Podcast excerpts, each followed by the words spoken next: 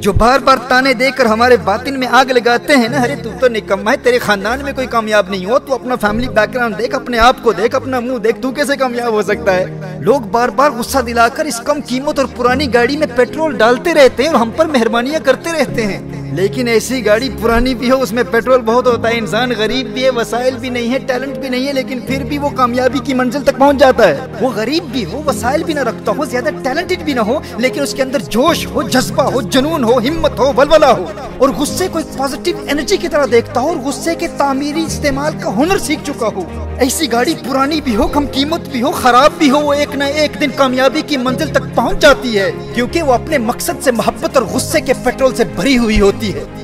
اور دوسری جانب لیٹسٹ فراری ہے، لیکن اس کے اندر پیٹرول ہی نہیں ہے، وہ منزل تک پہنچنا تو کجا، وہ تو گیراج سے بھی باہر نہیں نکل پاتی۔ اپنے معاشرے میں دیکھیں، یہ امیروں کی بگڑی ہوئی اولاد آخر کیوں کوئی غیر معمولی کارنامہ سر انجام نہیں دے پاتی؟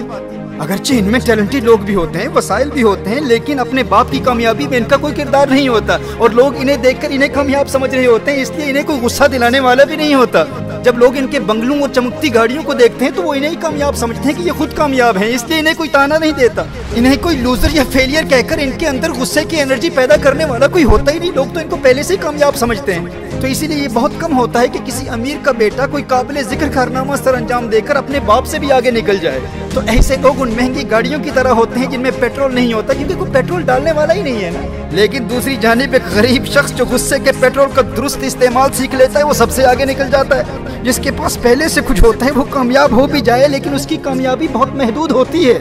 غیر معمولی کامیابی وہی حاصل کرتا ہے، ہیرو وہی بنتا ہے جو پہلے زیرو ہوتا ہے۔ فلمی ہیرو نہیں، حقیقی زندگی کے ہیرو کی بات کر رہا ہوں میرے دوست، یاد رکھنا، اسٹوری وہی بنتا ہے جس کے پاس کچھ نہ ہو اور پھر سب سے آگے نکل جائے۔ وہ پاکستان کی ایک بڑی شخصیت نے مجھ نااہل سے کہا تھا کہ جس فیلڈ میں تم ہو اس میں تو تمہارا کوئی فیملی بیک گراؤنڈ تو ہے ہی نہیں، اور یورپ اور امریکہ میں تو تمہاری کامیابی سمجھ میں آتی ہے کہ تم وہی رہتے ہو، لیکن ہند و پاک میں تمہارے چاہنے والوں کی تعداد ملینز میں ہے، بھائی برطانیہ میں بیٹھ کر بات کرتے ہو اور دنیا میں لاکھوں لوگ تمہیں سنتے ہیں، جبکہ اس فیلڈ میں تمہارا کوئی فیملی بیک گراؤنڈ ہی نہیں ہے۔ اور دوسری جانب پاکستان میں اسی فیلڈ کے خاندانی لوگوں کا پیغام انتہائی محدود لوگوں تک پہنچتا ہے۔ تو میرا جواب یہی تھا بھائی کہ فیملی بیک گراؤنڈ اور موافق حالات انسان کو کمزور بنا دیتے ہیں۔ تو میرے وہ دوست جو وسائل کے نہ ہونے کی وجہ سے مایوسی کا شکار ہو جاتے ہیں، یاد رکھنا، سٹوری وہی بنتا ہے جو صفر سے شروع کرتا ہے، جو زیرو سے شروع کرتا ہے، ہیرو وہی ہوا کرتا ہے۔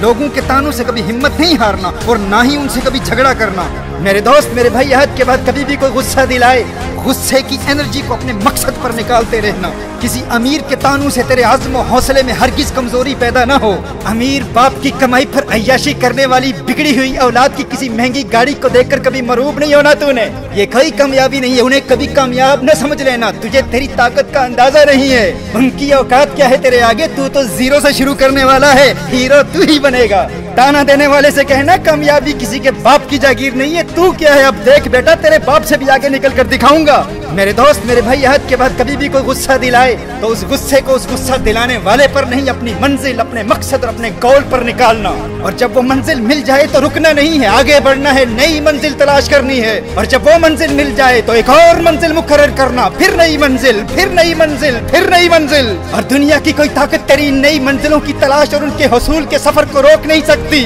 منزل سے آگے بڑھ کر منزل تلاش کر، مل جائے تجھ کو دریا تو سمندر تلاش کر، سجدوں سے تیرے کیا ہوا صدیاں گزر گئی، دنیا تیری بدل دے وہ سجدہ تلاش کر، ایمان تیرا لٹ گیا رہزن کے ہاتھوں سے، ایمان تیرا بچا لے وہ رہبر تلاش کر۔ ہر شخص جھل رہا ہے عداوت کی آگ میں، اس آگ کو بجھا دے وہ پانی تلاش کر، ہر شیشہ ٹوٹ جاتا ہے پتھر کی چوٹ سے، پتھر ہی ٹوٹ جائے وہ شیشہ تلاش کر۔